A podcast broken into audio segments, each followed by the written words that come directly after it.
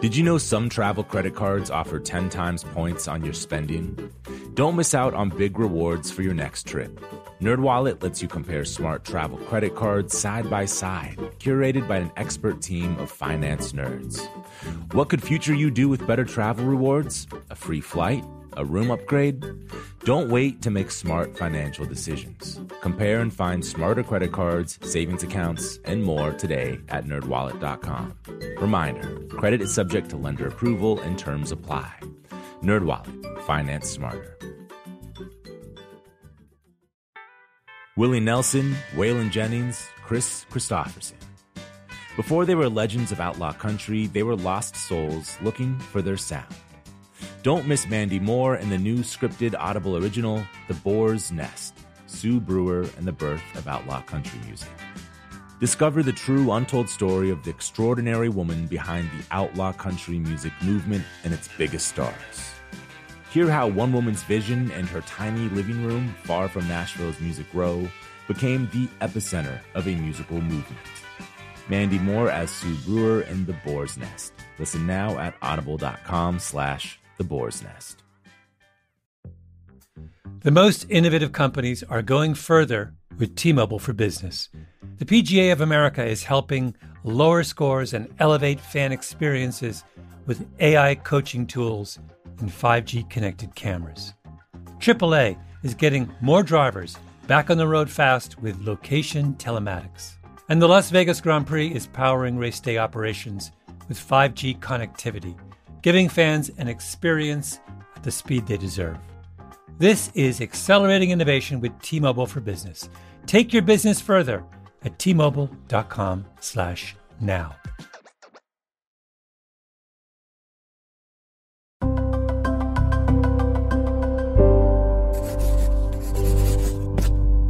Pushkin.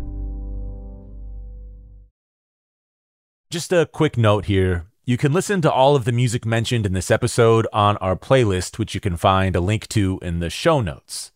For licensing reasons, each time a song is referenced in this episode, you'll hear this sound effect.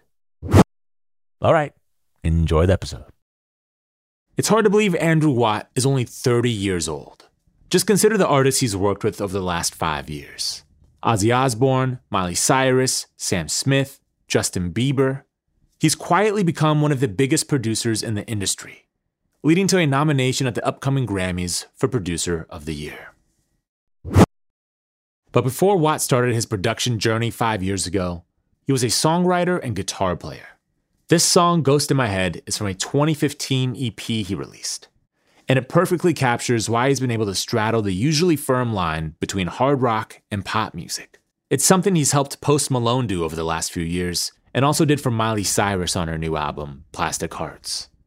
In this episode, Andrew Watt talks to Rick Rubin about getting his start in music, interning with The Roots, his journey to becoming a top tier music producer, and about a frightening experience with COVID he had in the early days of the pandemic.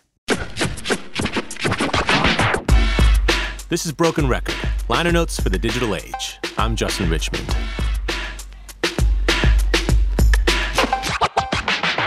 Here's Rick Rubin's conversation with Andrew Watt. Let's start with COVID. When did you realize you had it? I was working with an artist, and literally, canceling is not something that I do ever because people's time, as you know, right? That's the most important thing. Showing up somewhere and being there, especially for someone that wants to create with you, it's such a blessing to be able to do in the beginning. So I'm not a canceller. And I just kind of woke up and I was feeling so just fluey and not good where I was just like, if I go to the studio, I'm gonna maybe get people sick. So let me just figure out what's happening. This is March 5th. And whenever ever I would get sick before, which thankfully was not that much, you start feeling like kind of dream like, where you're like, okay, something's in me that's kind of making me not like spaced out. Totally. Can't connect thoughts the right way and everything. So I um, had a doctor come and see me did a flu test, you're negative, and I'm like, so in March, were people talking about coronavirus yet? Not no, really. Just like it's happening in the world. There's no cases in L.A. You didn't know any. You didn't know anyone who had it. Nope. But I said to this doctor that was there, I was like, "Do I have corona? Everyone's having it. I have the symptoms. I'm like, My throat's hurting me. I have a dry cough. I'm all this stuff. It's like there's no way you have corona. It's not here in America yet. They're containing it. It's contained. It's, it's impossible. You have the flu. Do a flu test. Negative. Do another one. Negative. Take this uh, Tamiflu. Take these steroids for the swelling, and and you know, take Advil. All uh, and so I'm I do everything he says. I'm taking it, taking it. I'm not getting better. So I'm like, dude, I have corona. How long? How long was it before the I- next step? Five days, right? I'm Yeah. like, so five days. You're doing everything the doctor said. yes, bad Nothing- flu, taking it, not getting better. Not getting better. Getting worse or staying the same. um just like not getting better whereas usually like a thing would be whatever yeah, so it would pass. It would normally so would pass quickly. i have whatever's this day like seven days in around like march 12th where i'm like all right this tamiflu worked and I'm kind of like i feel that i'm coming on the other side right so call everyone all right i'm ready to go back to work and blah blah but people are talking about corona in this time i find out that Lucian Grainge is like really sick, right? And there's this party that happened. You heard about this, like Yes. Palm Springs for his birthday, and a, a couple people from London were there, and they're getting sick. So I'm like, okay, maybe I got it, and then I'm better. Two days after, I wake up in the middle of the night, and I'm like hallucinating. You know, I'm like, I feel like death. I can't breathe. I'm like this. I'm like, whoa, what's happening? So I called a, a and this is worse than it was. yeah, worse than it was. And I call this doctor. I'm like, this guy I was seeing. I'm like, I gotta get this. Blah blah. He comes over, gives me another flu test. He's like, you don't have corona. People don't have it here. Like over and over. Take the Advil. I finally, um, you know, a friend of of mine got me a different doctor who was like a really, you know, I guess, and not that this other doctor wasn't a good doctor or trying to do his best, but no one knows anything at this point, right? So he gets me this other doctor, and he's like, you can't breathe. Your you know oxygen's lower. We're going to the hospital. So go to the hospital. Which hospital to go to? i went to ucla hmm i'm sitting there i literally can't breathe it's, it's like a weird feeling i'm 29 years old It's never- Terrible. Scary. and i don't know what's going on but i'm like Have you ever been in the hospital before? i had been in the hospital before but only for like simple things never like you know like Do you ever stay in the hospital before? no appendix out Yeah. that kind of stuff Yeah. you know tonsils Yeah. hernia Yeah. Uh, so um you know i'm there and finally they're like they're giving me a flu test. I'm negative. I'm like can you test me for corona? This other great nice doctor comes with me to the hospital. He's like there he's like test this guy for corona. No one can get tests. No one can do anything. So i'm there at the hospital. Finally they take me to get a chest x-ray. They won't test me for anything. Chest x-ray. My chest x-ray comes back with pneumonia right? They still will not test me for corona i'm like now, are, is everyone around you, all the doctors, everything wearing masks yeah and stuff? hazmat no? suits like crazy But they won't test you, even though they will not test me. No matter what i'm doing i'm texting my manager like help me. I need to get tested. I don't feel right. Like It i'm makes no sense. i'm at this point where i'm like desperate. I never had that feeling before of, of feeling desperate you know?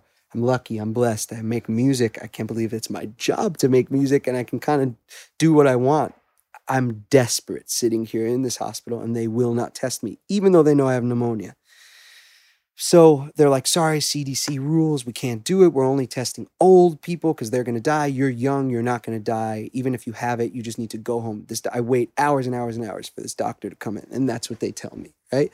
So the other doctor that's there is just like with me. He's like, you know what? I'm going to go to my office right now. I'm going to get a flu test. I'm going to test you for this thing and I'm going to write on the thing this person, I'm almost 99% positive he has corona. I'm going to send it to Quest Diagnostics and I'm going to see what's going on. So he took gave me a flu test, but wrote, I think this person has corona, left it on their doorstep, and they tested it for corona. and that's how you test. found out. And that's how I found out I was positive for corona. Wow.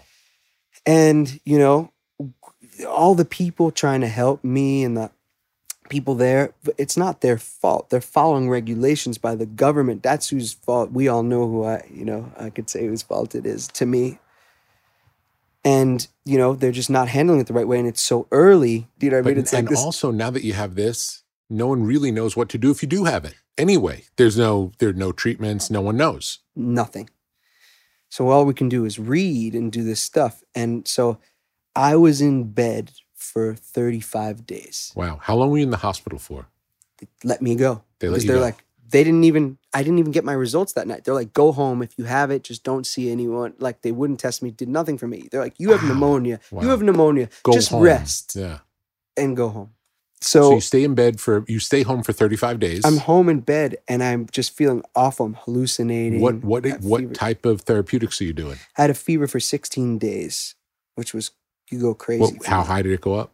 103 was the worst, and then Mm. it was kind of down. Um, and you know, it was really hard for me. I've played guitar. You know, that's how we met. I came and played guitar here, and we'll talk about that after. But I played guitar every day for my whole life, and I am suddenly not wanting to play guitar because it's I don't want to play in this negative place in this mindset. And then you know, I think just after that and dealing with post COVID stuff was tricky but I got back and I think I'm making the best music of my life now. So And since you've recovered, have you had any bad days or has it been pretty consistently good? um I haven't had knock on wood a bad day in a really long time, but you know, a couple months ago if I was doing kind of strenuous exercise or really pushing myself, I would find myself kind of in like a mental fog. And that was hard, but what it made me do was, you know, and I'm sure I know from talking to you before, but um, I was working, I was the producer that was working 24 hours a day. Working the day with someone, working the night with someone else. My studio's in my house, working nonstop. It's made me change my hours and work kind of more in a in a more of a scheduled thing. If creativity strikes at a different time, then I'll deal with that or use it as a decision, but it's not a necessity. And so doing that has kind of made me Take better care of yourself. take better care of myself. And if and if I want to exercise, I'll do it super early in the morning where it doesn't affect my day and I'm not going one thing into the other or at nighttime and just kind of finding different ways. I'm not in the gym pounding weights, but I never really liked doing that anyway, you know? Surfing, um, spending time in the water, paddling, doing yoga, walking, doing really long walks, stuff like that. It's all I had to adjust like that. And doing those adjustments was not really something that affected my life. Where in uh, New York did you grow up? I grew up in Great Neck originally in Long Island. Um, and then, funny, I went to NYU and lived in Weinstein dorms, just like someone else I know. Mm-hmm. A Long Island that Jew in that uh, went to New York and New York City to try and make music. I didn't want to go to college. I wanted to um, play gigs and play in, in bars, but like I got through with my parents of like, okay, if you get, I got into NYU, so you got to go. Went to Weinstein dorms, was making music and out of my dorm room until I dropped out, and that was that. What was your first um, professional experience in music? my first when I like really really kind of professional thing um besides just making records on my own at my house and everything was um I got to NYU and the Roots had just started their Jimmy Fallon thing and they were doing these amazing jams at the Highline Ballroom in New York because they were there and they were you know wanted to do it and I remember I waited outside um, after the show for a long time to talk to Questlove. I wanted to talk to him. I was so he's not only one The of the, best, coolest. but how knowledgeable is that guy just on, Unbelievable. on everything. And I was a big, you know, I loved his his website, Okayplayer, that reviewed music. I would find a lot of music on there. I was just always searching, and he's such an audiophile, you know. So anyway, so I talked to him, and I was like, "Hey, man, I want to jam. I want to jam with you guys because I would go to jams all the time. I would go to blues jams and bring my guitar, and that's really how I like I learned to play with other people. As I had bands, but they my band sucked. Do you know what I mean? Like I went to these jams at the cutting room and the bitter end and the bottom line and all these places and would just be there with my guitar and I'd get up and we'd play Little Wing for and no one practiced with each other before or superstition and I'd have to learn how to catch horn lines and kind of that was like really important to me. I would steal a car and drive out to Manhattan from Great Neck and do that all all the time. So I, I asked Questlove if I could jam with him, and he was like, "Yeah, talk to this girl. She does the jams." He was just kind of like really nice and cool. So I got this woman's number. Her name was Ginny, and I called her probably a thousand times. And uh, I was 17 at this time, and uh, emailed her, and she would not answer me. So I was like, okay, the jam, it's Thursday, it's next Thursday. And I didn't hear, am I jamming, am I not? So I bring my guitar and I go at sound check time. I'm like, I'm gonna just sneak into this place and go because Questlove will see me. And he said, Oh yeah, you can jam. And I had a big heart, you know, I'd follow my heart. Of course he's gonna let me do that, right? So I sneak in. I'm like, I'm here for the gig. I'm, I'm playing tonight. Sure. Certainly come right in. People are coming in all. And um Questlove's not there, but that woman Ginny is there, and she sees me, and she's just her face goes white, right? And so they're like, "Give me a wristband," and I'm there, and I'm waiting by the side of the stage with my guitar. All these people come. I see Bilal play for the first time, and he does like a whole lot of love. And I don't even know who Bilal was. And then, you know, I'm like, "Oh my god, this guy's incredible." And watching Captain Kirk play guitar, who's an amazing musician, and I'm sitting there, and I don't get asked to jam, obviously. But I see this woman, Ginny, freaking out the whole time. She can't handle what's going on with the amount of people that are there and the guys need drinks and want to smoke weed and it's just too much for her to handle. And so my brain, I'm in the music business program at NYU. My brain goes, I need an internship. Maybe this could be my internship.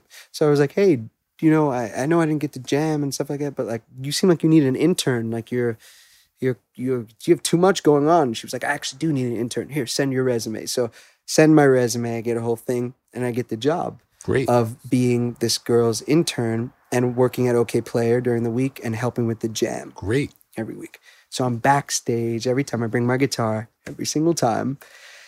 And I never get asked to play. And I'm annoying little kid, but I learned how to roll blunt from Black Thought and roll as blunts before it was smoking, get drinks for people. And I'm around all these amazing musicians, like the best musicians. And and you know, I get to know James Poyser really well, and I get to know Black Thought and Kirk and Questlove and all the people around in their crew, and you know, guys from the Fugees come and Erykah Badu come and and and Bilal and all those people, and I'm and I'm just meeting all these people, and, and I'm open to a different kind of music than I was listening to than the rock and roll that I was raised on, and this one night happens where um, Kirk's father was really sick and couldn't make the gig. And so Questlove's like, all right, you got your guitar. And I didn't have my guitar that night. so I run back to at Weinstein dorms, get my guitar, come back, and I got to play that night. And I did great.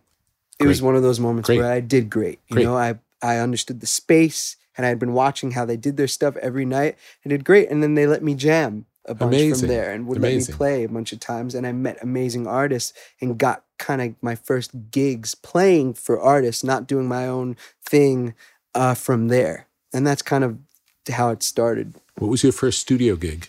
My first studio gig, I was making my own records. Um, and then uh, the first time I produced, I was working with this kid, Jared Evan. He was assigned to Interscope. Um, and I was playing guitar for him kind of through all that stuff. And then he would always bring me around with him and want me to play guitar. And the guy that was producing him was Jimmy Douglas, one of the greats. Um, and he kind of taught me how to play guitar in the studio and double track myself and get parts and work through stuff. And I would play for a long time and then he'd chop parts out. So that I kind of cut my teeth that way um, and then used it to make my own records. And then as I was going on tour with people, I was on tour with an artist named Cody Simpson and, and Justin, and then they wanted me to make their records. Um, and I just would kind of did that and moved out to LA and made that one album with Glenn and um, in Nashville on tape, which was a great experience too. I think everyone should make an album on tape at some point, just once to see what that process is like. It's a fuck ton harder and doesn't really make that much of a difference for everyone that says it does. It really doesn't. But, you know, drums sound great on tape, and I'm so happy I had the experience. Now we have all the plugins that make it sound like tape anyway. So why are you going to do that to yourself? Um, yeah, and I came out here and I had this song that I wrote with a friend of mine named Ali Tamposi, who's still my number one collaborator up till today. We're we're working together on Monday. Again, we've been working together for nine years nonstop. Never had an argument. Um, and we wrote this song called "Let Me Love You," uh, which was on a guitar, and it was a folk song. And it kind of got passed around the industry in that way. Everyone we heard this song, and I played it for Justin because he was a good friend of mine, and he really wanted the song.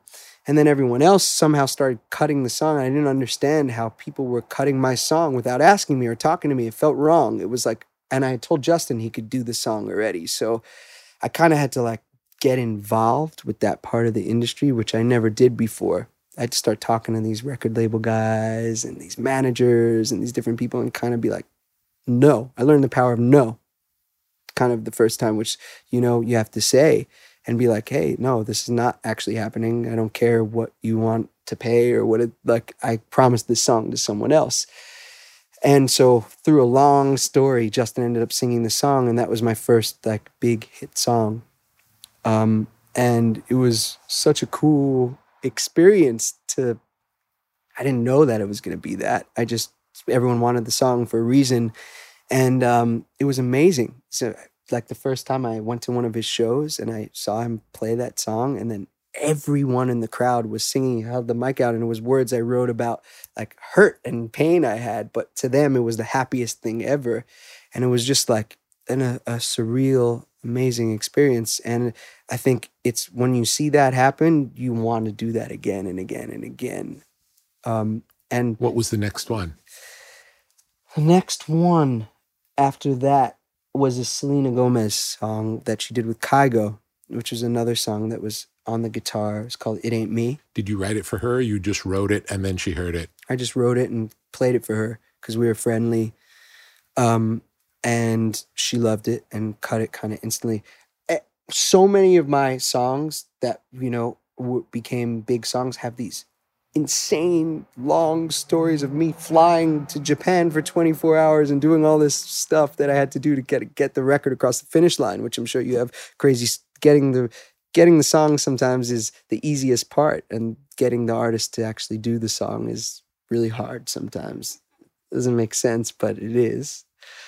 Um that was the easiest song I ever had that one she she sang the song and made her tweaks to it and she sounded amazing on it and i did the production with kygo and it kind of just came out two months later. Um, and so that one was was was awesome. We'll be right back with more from andrew watt after the break. Apple card is the perfect cashback rewards credit card. You earn up to 3% daily cash on every purchase every day. That's 3% on your favorite products at Apple, 2% on all other Apple Card with Apple Pay purchases, and 1% on anything you buy with your titanium Apple Card or virtual card number. Visit apple.co slash card calculator to see how much you can earn. Apple Card issued by Goldman Sachs Bank USA Salt Lake City branch, subject to credit approval. Terms apply. Willie Nelson, Waylon Jennings, Kris Kristofferson. How did the biggest names in outlaw country start a musical revolution? Through one woman's vision from one tiny living room. Don't miss Mandy Moore as Sue Brewer in the new scripted Audible original, The Boar's Nest Sue Brewer and the Birth of Outlaw Country Music. Discover the true, untold story of the extraordinary woman behind the outlaw country music movement and its biggest stars. Brewer helped shape the sound and soul of country music as we know it today, despite never picking up an instrument herself. Lovingly dubbed the Boar's Nest, Sue's Place was an intimate staging ground where a new breed of singer songwriters, wounded souls, wayward upstarts, would spur each other on to tap into something bigger, realer. Starring Mandy Moore and featuring Ebon Moss-Bachrach as Shel Silverstein and TJ Osborne as Johnny Cash, alongside a full ensemble cast. Audible invites you to enter the boar's nest and experience the rise of a musical revolution. One woman, one time, one place. The Boar's Nest. Sue Brewer and the birth of outlaw country music. Listen now at audible.com slash the boar's nest. The most innovative companies are going further with T-Mobile for Business. The PGA of America is helping lower scores and elevate fan experiences with AI coaching tools and 5G connected cameras. AAA is getting more drivers back on the road fast with location telematics. And the Las Vegas Grand Prix is powering race day operations with 5G connectivity, giving fans an experience at the speed they deserve. This is accelerating innovation with T-Mobile for Business. Take your business further at T-Mobile.com slash now. We're back with more from Andrew Watt and Rick Rubin, talking about their mutual friend, drummer of the Red Hot Chili Peppers, Chad Smith. What was the first session you ever played on with Chad?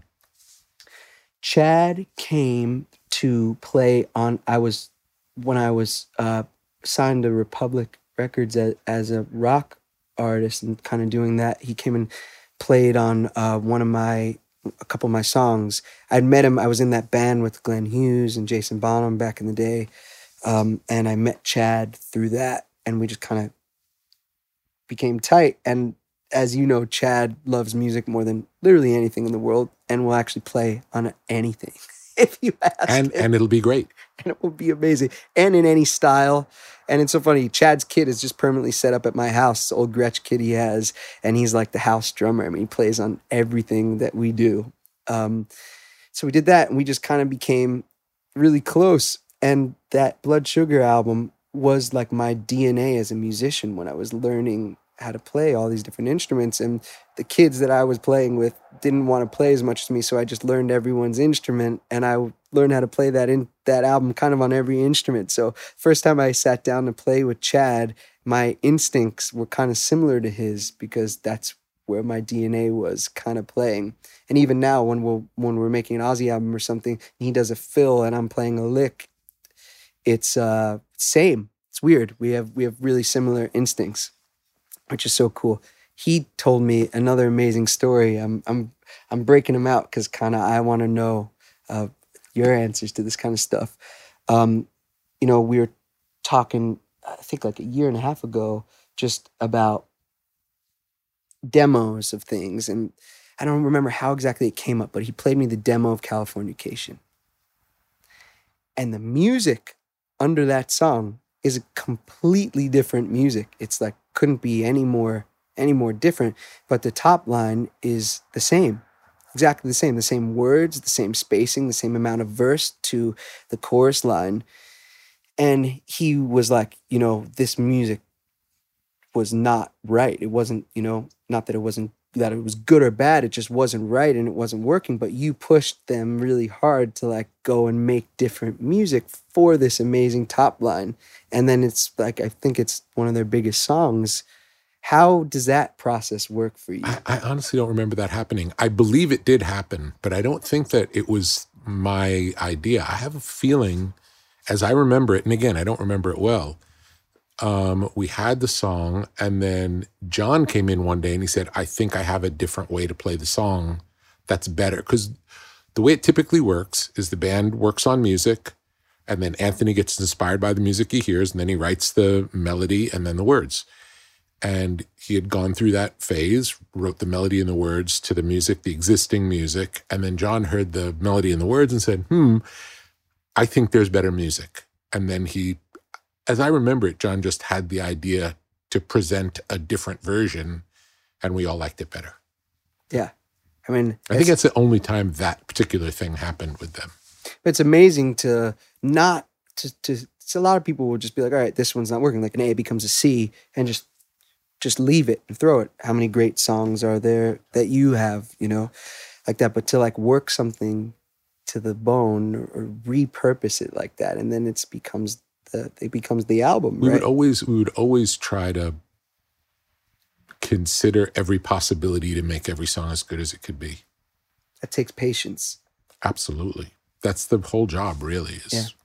Sitting and waiting and going through and not making trying options, never thinking you know how it's supposed to go.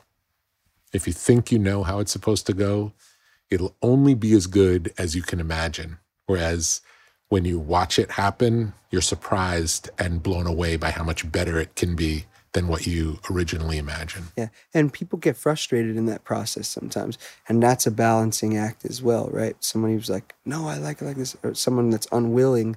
And I, that one of the great Rick advice sessions I had with you was I had an artist that was unwilling to do what I really, really felt strongly was like amazing.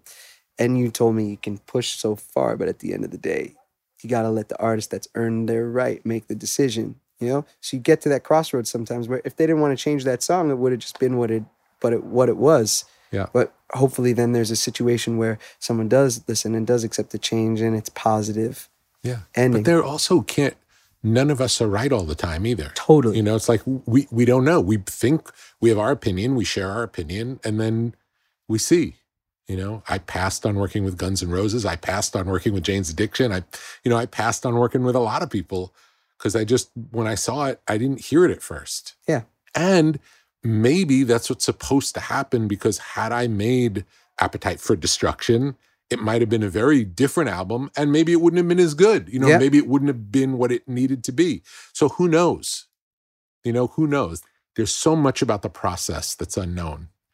And we just have to ride it and be open to the possibility of it being as good as it could be. And what, what I try to suggest with the artists I work with is if we don't both love it at the end, then it's not as good as it could be.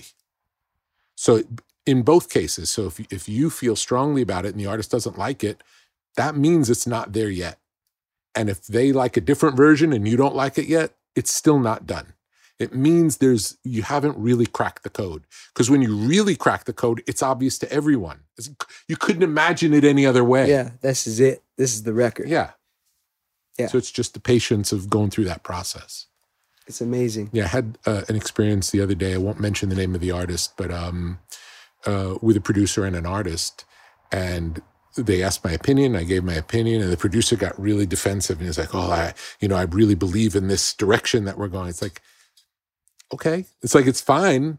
I'm just telling you how it strikes me, and at least experiment with the suggestion and see if anything good comes from it. You never know. Sometimes does, sometimes doesn't. yeah all you can do is share your taste Yeah. It's it's all taste, and and there's no right or wrong taste. You know, everyone has their own. how do you like working with other producers like being involved kind of like Fine. that It's fine. I'm I'm not attached to anything, so I can. I'm very comfortable sharing what I like and what I don't. Um, I'll give any suggestions of possible solutions, uh, but I'm also open to hearing any possible solutions and sharing what I think works best. um a lot of people also you know you have you have a myth behind you which is so cool and awesome nothing cooler than that um and you know i just wanted to share my experience i i got to work with you once in the studio um and we were you were making a justin bieber album um which that stuff was killing and i'd love to hear it one day if it still exists anywhere Yeah, it on a exists. The on a- music is incredible. on a drive somewhere Incredible. and I remember, you know, so I got a phone call from Justin, um, and who I, who I'd been playing with and was on tour with for a while, and he was just like, "Hey, Andy, uh, what are you doing? Can you come down to the studio? I'm I'm making this I'm making this album. I want you to play guitar." And I was like, "Yeah, of course. You know, that's awesome. Like, where are you doing it?" He's like, "Oh, I'm making it with Rick Rubin at Shangri La." And I was like, "What?" You know, I just got in the Uber, came all the way out. I was like, let's go, let's go, let's go. And I and I got to I went into that room that we're looking at right there. And um, Chris Dave was on drums, who's no one better than him. And these other a, bunch of other amazing musicians, great bass player, great keyboard player. Um, and I was the worst musician in the room by far. Which, you know, it's my first time in front of you. Yeah. Justin's put went out on a limb. He's like, "Let me bring my guy." You know, I don't know. You, I know there was another guitar player on the session. I don't know what happened to him, but uh, for whatever reason, I got brought out there, and I got thrown into the fire.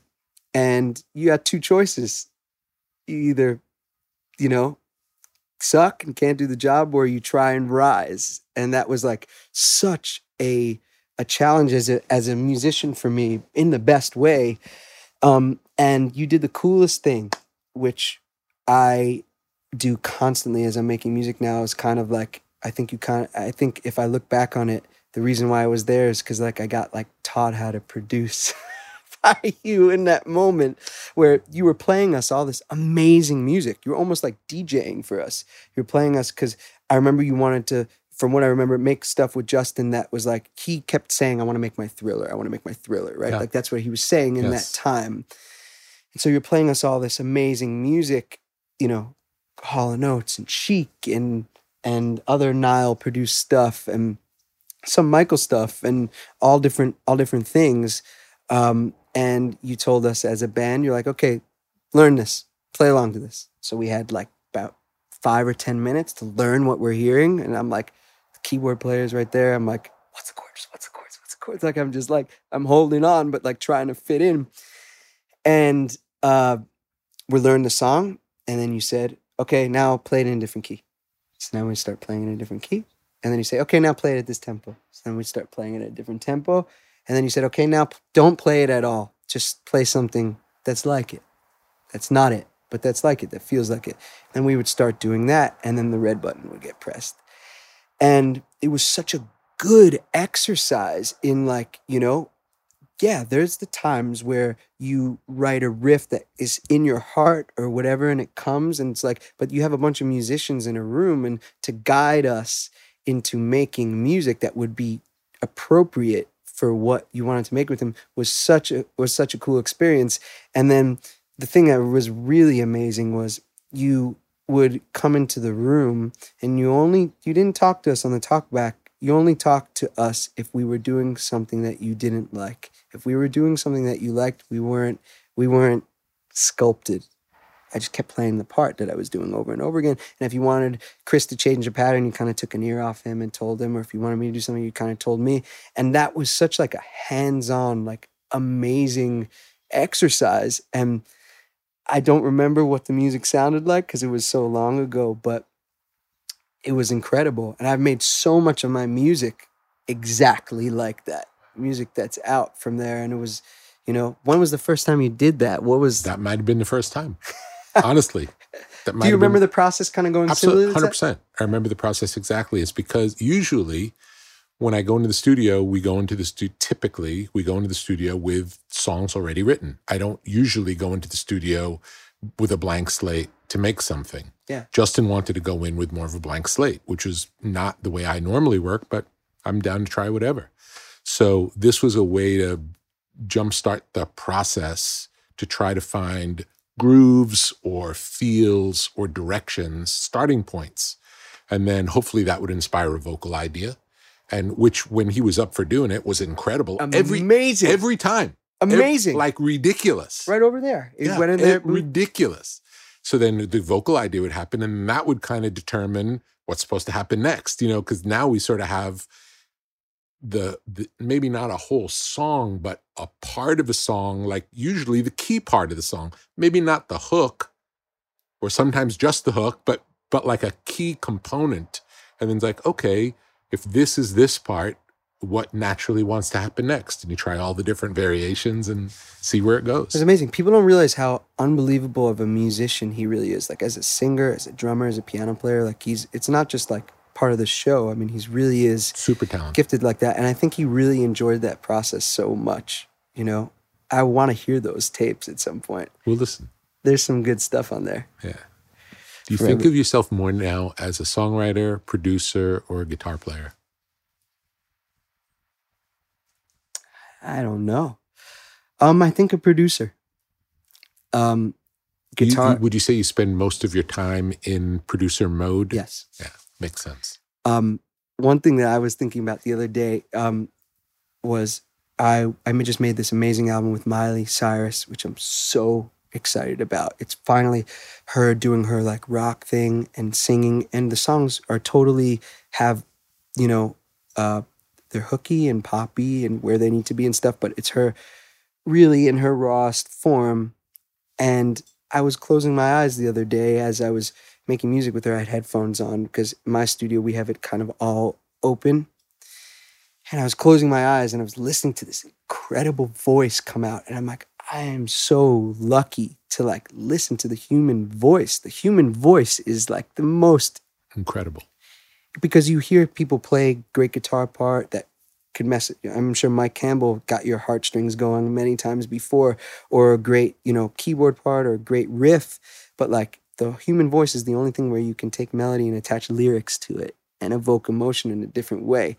And like you're sitting there understanding you're tr- you're guiding this person to get the vocal that's gonna be what's on record that everyone hears and is the emotion strong enough and it's a very cathartic experience for me like every time and you know i'm so lucky to work with such a great singer especially like her and i just had this moment where i just felt like really blessed the other day when i was just listening to like the vocal of a song that i think is so special and it comes to life um, is that your favorite part of producing when you do the vocal Um, no, but I think for me the most exciting part is when it's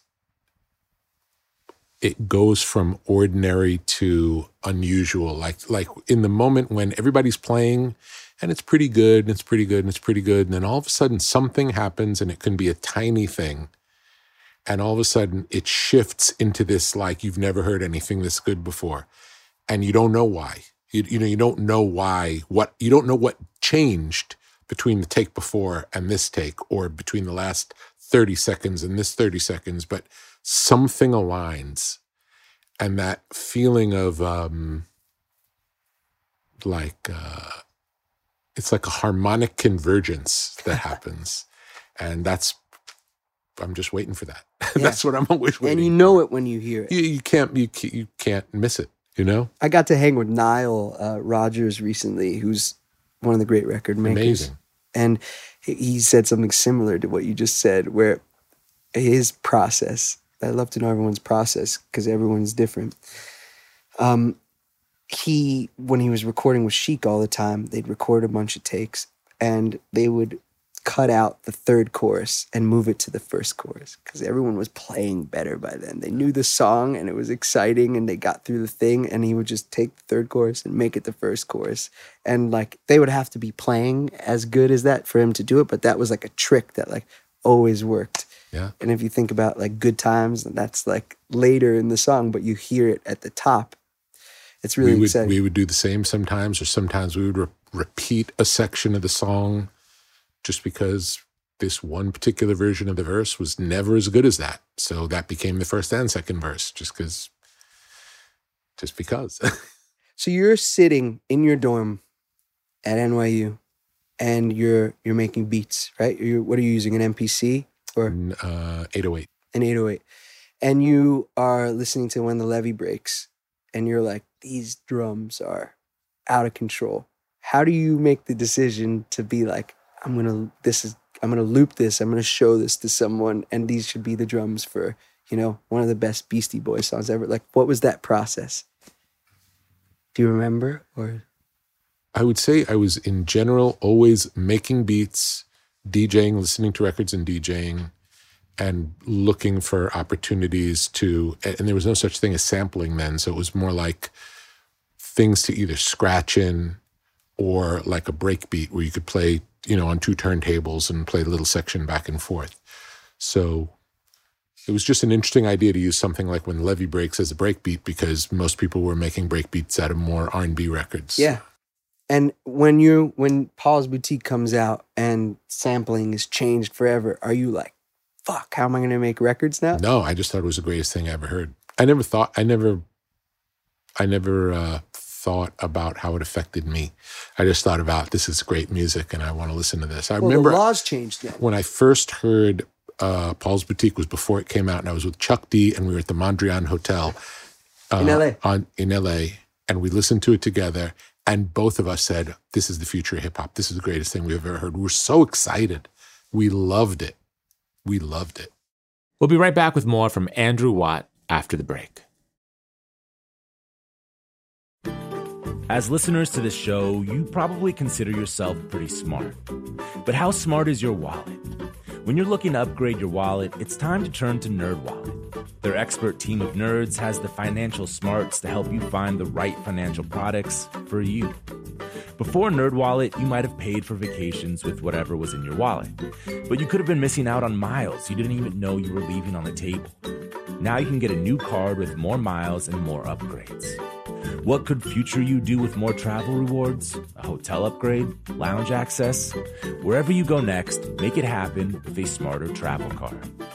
Don't wait to make smart financial decisions. Compare and find smarter credit cards, savings accounts, and more today at nerdwallet.com. Nerdwallet. Finance smarter. As with all cards, credit is subject to lender approval and terms apply. Willie Nelson, Waylon Jennings, Kris Kristofferson. How did the biggest names in outlaw country start a musical revolution? Through one woman's vision from one tiny living room. Don't miss Mandy Moore as Sue Brewer in the new scripted Audible original, The Boar's Nest Sue Brewer and the Birth of Outlaw Country Music. Discover the true, untold story of the extraordinary woman behind the outlaw country music movement and its biggest stars. Brewer helped shape the sound and soul of country music as we know it today, despite never picking up an instrument herself. Lovingly dubbed the Boar's Nest, Sue's Place was an intimate staging ground where a new breed of singer songwriters, wounded souls, wayward upstarts, would spur each other on to tap into something bigger, realer.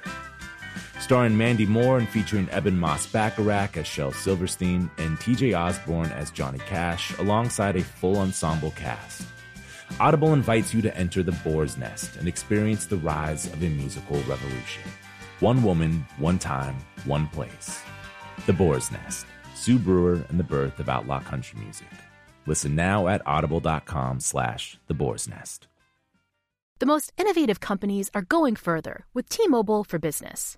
The PGA of America is helping lower scores and elevate fan experiences with AI coaching tools and 5G connected cameras. AAA is getting more drivers back on the road fast with location telematics.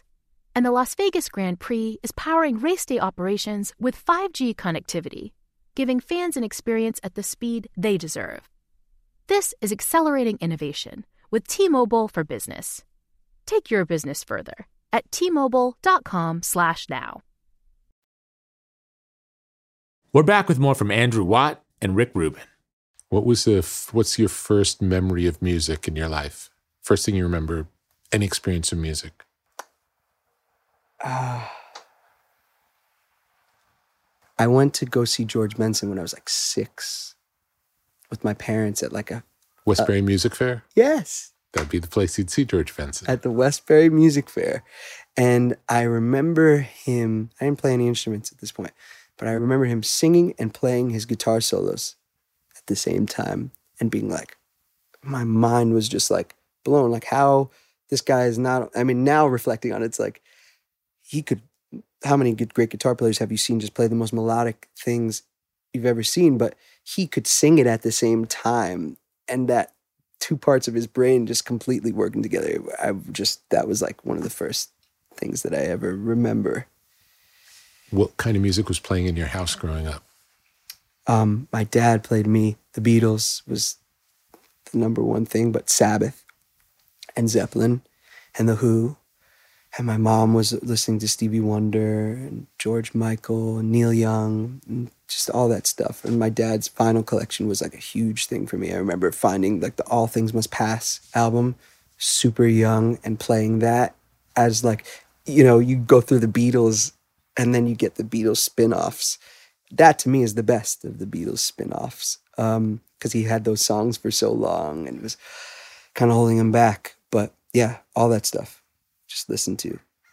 And then my brother was the one that was like Alice in Chains Unplugged and Pearl Jam, Blood Sugar Sex How Magik. much older was your Five years. Five years. So I'm turning 30 on Tuesday, actually. Congratulations. Yeah, Libra. Libra gang. Um, yeah. What was the first music that you felt like was your music as a as a kid? Not your older brother's music, not your parents' music, but your music. so funny, man. It's like one of the things I want to talk to you about. But like, I went to Sam Goody, and I remember being like eight years old, kind of nine years old, and my mom would just leave me in there and go and do stuff. And uh, I was talking to the guy at the store. I was like, I want to buy these some CDs. I have money for three CDs. And he was showing me stuff and asking me about what I liked. And the three CDs he gave me were Led Zeppelin 1, um, Appetite for Destruction by Guns N' Roses, and Blood Sugar Sex Magik by the Red Hot Chili Peppers, which that album affected me the most. Really? Yeah. It was because at the time, that's like a true melding of genres. Mhm. Zeppelin is my favorite band ever, you know, and um, obviously Guns N' Roses amazing, and I both those albums are in my DNA for sure. Um, but the Blood Sugar Sex Magik album was like I had to know every crevice of that, and it was so cool to hear rap and rock and funk and all of those different things kind of coming together, and um, it really just had a super profound effect on me. I had no idea. Yeah, Nice. yeah, and then you know, being becoming so close with Chad, kind of working with him, and that's how we met. We did a session together, and then we became so close. And then obviously he was, you know, gracious enough to bring me around the other guys, and they've all become friends and are. I know those are your. That's your family. They're the most special group of people that you can imagine. But you know, it's this weird thing where you kind of your idols become your friends, and that's such a trip. You know, that's where I feel like the simulation is like a real thing. You know, I found myself in Egypt with them when they played at the pyramids last year, and I'm like getting, I'm so lucky to like not only go and, and watch them play, but they let me come on this amazing adventure of like riding camels, and they shut down the pyramids, and I was like there taking in that culture of like privately looking at these things that are older than time and that no one really knows how they got there and i was just like you know what maybe this whole life thing is not really a real thing because you're not supposed to do this you know you're not supposed to like get these experiences It's miraculous. i'm sure you had those moments Absolutely. It's unbelievable. Happens it happens all the time. And I still every day I can't believe when it happens. Yeah. Happened yesterday. happened yesterday. what happened yesterday Um, just had a long conversation with Bruce Springsteen that was mind blowing. And it was just a trip. Yeah. Surreal. I heard this awesome story of um, Jimmy was producing that album Born to Run, and um, he brought down like the mix mixes back to his dad's house, in, and uh, he had them on cassette. It was like cassette at that time, and he went to sleep. It was like late. They worked on the mixes all night. And he got up in the morning to like go get it and make sure it still sounded good in the morning, give his ears a break. And the cassette was gone. He's like, where the fuck are these mixes? Like, oh my God. And freaking out calls his dad, and his dad's like on the construction site that he works on. He's like, oh my God, Jimmy, this is the best thing you've ever done. The guys on the site, they love it. It's it's amazing. So He's funny. like, Dad, bring the mixes home. You don't understand. You got to bring the mixes home. And he never told Bruce that story until like really, really recently. And but if you think about it, the working class guy on the construction site heard this stuff before anyone else. There's kind of nothing more that Bruce would have. I don't know Bruce at all, but I I just know what I've heard, and I think he would probably really like that. Absolutely. So I just love that story. I love those stories behind behind the record. Um, and then you know I I got the ultimate honor, which I, you've had a bunch of times of uh, making an Ozzy album last year, which you know you asked me what the first thing my dad played me was Sabbath and Yeah. Zeppelin, and like you've spent time with that guy. I It's mean, amazing. is he not the greatest, kindest, Super funny. the funniest person ever. You know, he told me he told me a story of like he went to hang out with you one night after he was drinking and he like sang you. He did. He did. I got an entire Black Sabbath concert in my living room as the sun was coming up uh, from a from a high and drunk Ozzy. It was unbelievable. Did you put on the records and he was singing along? right? yes. So I found out with him that if I start any of his songs, he'll automatically sing along. So for me, as like I'm such a Sabbath fan, I just like the other day, we're in the middle of writing, we're doing another album, and um, I started playing Sweet Leaf and he just sang the whole song. It's like, what else do you want out of life? Just listen to Ozzy sing it. He still loves his songs. He's been singing the same songs for 50 years. And he can still do it. It's amazing. Amazing. for me, the coolest that it, you know, working with uh, with him, I didn't want to. I didn't. I would like almost didn't want to do it. I made the song with him in Post. I had like the idea to put them together because Post loves Ozzy so much, and I had taken Post to the Rainbow Bar and Grill because he just like, where can I drink in LA where I can listen to rock? And I'm like, there's actually the place where you want to be. I brought him the Rainbow. Then he started, he was like, he's the new Lemmy over there. Do you know what I mean? He's there every night. That's where he drinks. Probably not anymore with all this going on, but that's where he was. And he bought, I wasn't there, but he bought an Ozzy photo off the wall there. and he has this studio that he records in that's right down Sunset from the Rainbow. So he's walking down Sunset with a photo of Ozzy, a beer in his hand, like hammered, Post Malone. And that visual in my head made me, for whatever reason, be like, Post and Ozzy have to do a song together. If we could have got a picture of him walking home with the Ozzy photo, that would have been the perfect cover for the single. The best. Yeah. the best ever.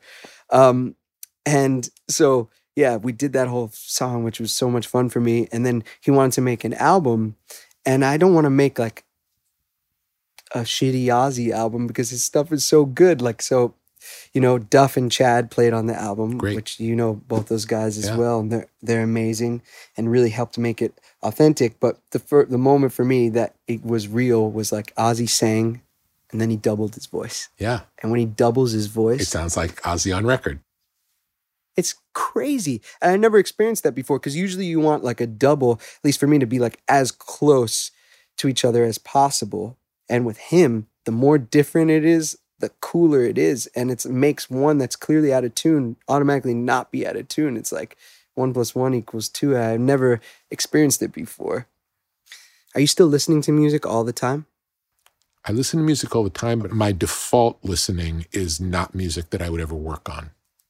I probably listen to more classical and jazz now just because I want a relief from, you know, I spend so many hours in, in the recording studio and over so many years that my my enjoyment listening tends to be a palate cleanser from what I'm working on.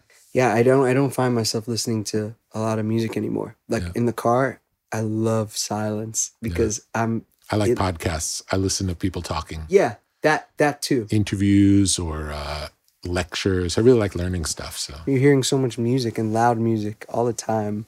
And it's like almost like you want to save your ears to be able to Do you listen for fun or do you listen to see what's happening? both. Um the other night I was um you know, we all go through our personal journeys. I was feeling a bit sad. Um and I Do you know why? Do I know why I was feeling sad? Yeah, I know why I was feeling sad. Um, but I was kind of going through a thing where I realized whatever, you know, you make decisions and then there's outcomes and you have to live with that kind of stuff. So, so I came home and I, there's a package for me, my house. So I opened it up and Ozzy had sent me the 50th anniversary of Paranoid. The vinyl had just come out. Um, and I opened it up. Great packaging. They they know what they're doing with that stuff. And in it were two live bootlegs, concerts. One of them was from Zurich. So I popped it in on my turntable and I just sat on my floor and I just turned it up loud and I just listened to this Sabbath live show. And it's like before Paranoid came out Yeah. and the words are different Yeah. but they're basically playing down paranoid and it's like they're on fire. And i just couldn't stop smiling. It didn't matter what was going on. This music just it just affects me in such a way. It's amazing. So listening to that vinyl was just like a really good uh, it was the first time i like sat and listened to a record through all the way and then flipped it and and just listened. And i was like i gotta go back and just do that more. It wasn't like the pressure of you saying like you want to hear what's happening. You know, I listen every Friday. New Music Friday comes out on Spotify, and that's you know they do their best to give you a bunch of songs that are coming out from artists that they you know, whoever's choosing that they whether they're relevant or it's just cool or whatever it is. I kind of skim through that. I think usually once a week or I get And it later. What percentage of those things do you end up liking? Very few. Um, because I I don't know. I listen to old stuff when I when I do listen. I listen to very old, very old music. But um, I just Justin and just put out a new song with Benny Blanco that I thought was amazing and understated and really cool instead of overproduced. And the opposite, I, I just heard that on Friday, which I thought was awesome and amazing. Um, yeah, I'm trying to think when the last time I.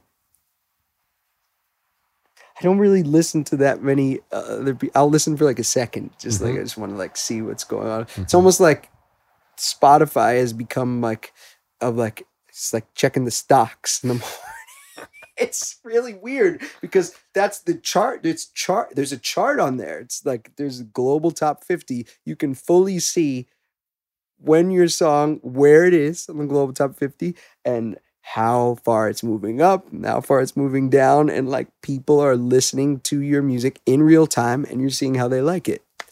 It's just, it's strange. It's really strange. So, of course, I look at that, try not to. When I'm in the middle of making stuff, I try, and when I'm, when you know, I'm work so hard on the music that I make, and mixing it, and mastering it, that by the time I'm done with it, it's like for everyone else. I kind of am getting worn out in the process of mixing lately. I don't think, I mean, I have had songs, of course, where the mix has catapulted the song and changed it. And, but, you know, I have an engineer who I think is incredible named Paul LaMalfa who works with me on everything I do. And his roughs are getting so good and they're doing what I want to the record. I'm like, why am I now then going to sit with someone else who is amazing at what they do? So naturally, they have an ego about how they think stuff should be. And they've never heard my song.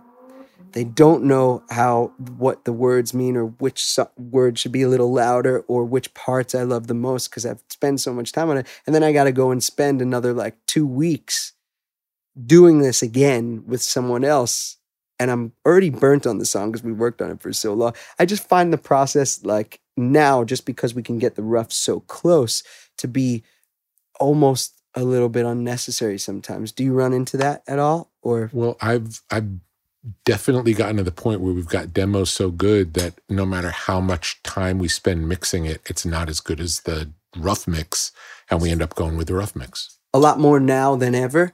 Is that happening because of how good the technology is and how good your engineers are? I'll just say sometimes yes and sometimes no. Yeah. And same is true with mastering, by the way. Like usually now, for for a while now, I'll always have the mastering lab master it the way they imagine it, and then also send me a flat master, which all that all that is is there's no EQ, there's no compression. All they're doing is balancing the level between songs so it doesn't get you know if one mix is quieter than the next, they just get it so that they all flow into each other without level changes, but without doing anything to them. And I would say eight out of ten times we end up picking that over the Because they leave your mix the alone. They leave your mix alone, and you can get the mixes so loud now, right? That was the overall thing. I want it to be loud. I want it to be loud. Also, now, you know, you can change things. Like, are there any albums that you've made where you're like, I want to remaster this? I never look back. I I, I will say way to be. the only thing that I'll say is like if it was mastered using old technology, you know, 30 years ago, we might try remastering it now to see if just the technology's gotten better to where it sounds better. Yeah. You know, But also, what's the point if it's such a classic album that people love so much and have bought zillions of copies and Mhm. it means something to them? Why change it? Yeah, it's true. Is it for the love of just making it better? This could sound better for you. Yeah, I would never think about remixing anything Yeah. or um it's more just the I'll give you an example. Although this is an example about a remix, and it has nothing to do with me. I'm just a fan.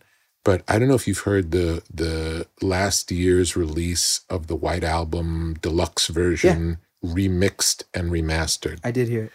It blew my mind. Now it's probably my favorite album. Listened to it a million times in my life.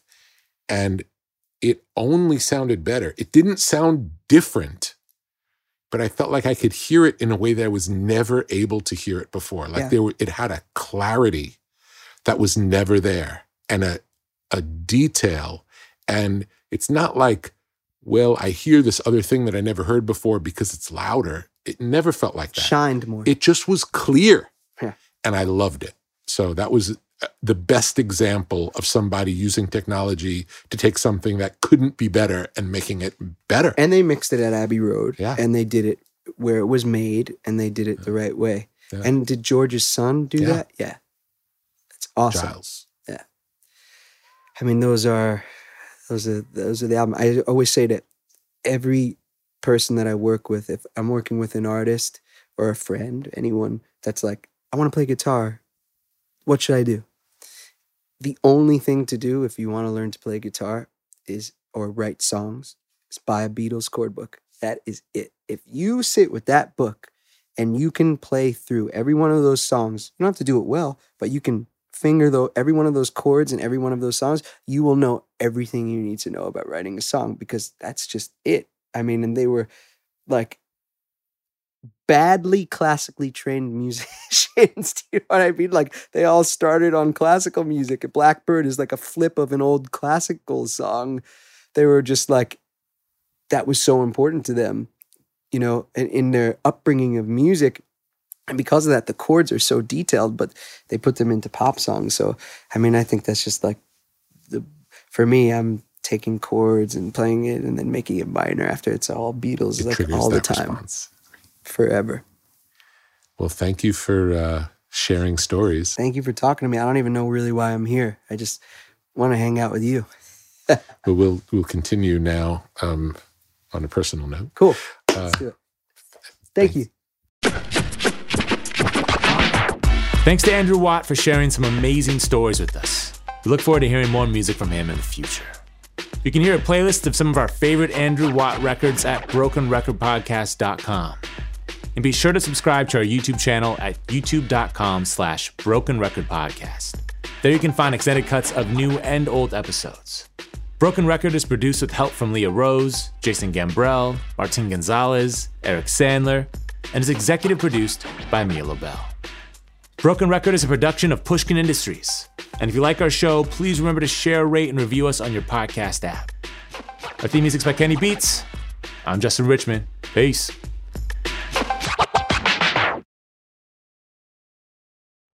Did you know some travel credit cards offer 10 times points on your spending? Don't miss out on big rewards for your next trip. NerdWallet lets you compare smart travel credit cards side by side, curated by an expert team of finance nerds. What could future you do with better travel rewards? A free flight? A room upgrade? Don't wait to make smart financial decisions. Compare and find smarter credit cards, savings accounts, and more today at nerdwallet.com. Reminder, credit is subject to lender approval and terms apply. NerdWallet, finance smarter. Musora is your access to online music lessons for guitar, piano, drums, and singing. This is your chance to reignite some old musical passions or pick up an instrument for the first time.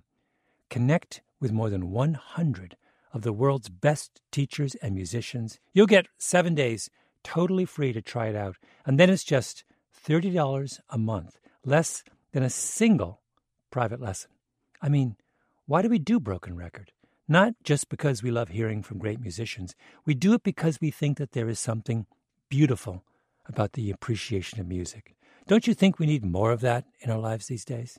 That's the mission of Musora to inspire, educate, and connect musicians. Enjoy unlimited personal support, weekly live streams, student lesson plans. It's like having a personal music teacher, only much, much better. Just go to Musora.com, M U S O R A.com, to start a new musical journey today. The tradition of breaking tradition continues with the return of the unconventional awards from T Mobile for Business at Mobile World Congress. This is an event that celebrates innovators whose bold actions took their industries to new places. If that sounds like you and you're a T Mobile for Business customer, enter today. If you win, you'll be publicly honored amongst some of the most influential leaders in industry. And me, I'll be there too. Enter now at tmobile.com slash unconventional awards. See you there.